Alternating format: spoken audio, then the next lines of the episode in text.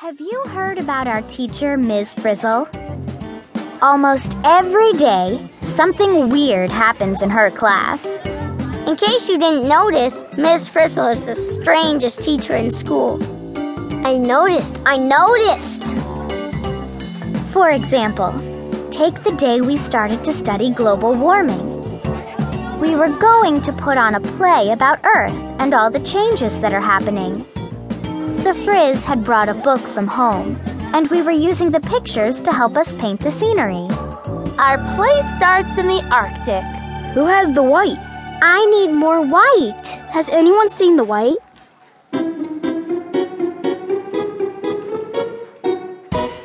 Ms. Frizzle's book is kind of old, said Tim. It came out before things really started heating up. I'll go online to get new pictures, said Wanda. She headed for a computer, but Ms. Frizzle was already out the door. Come on, class, She called. bring my book, please. Let's get really up to date information. I hate it when she says stuff like that. Well, I've heard her name is Valerie.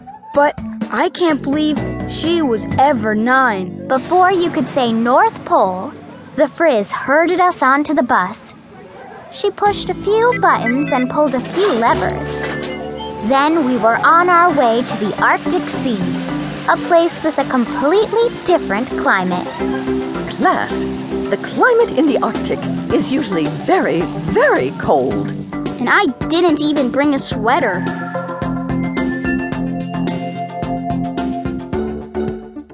When we got there, Dorothy Ann opened Ms. Frizzle's old book.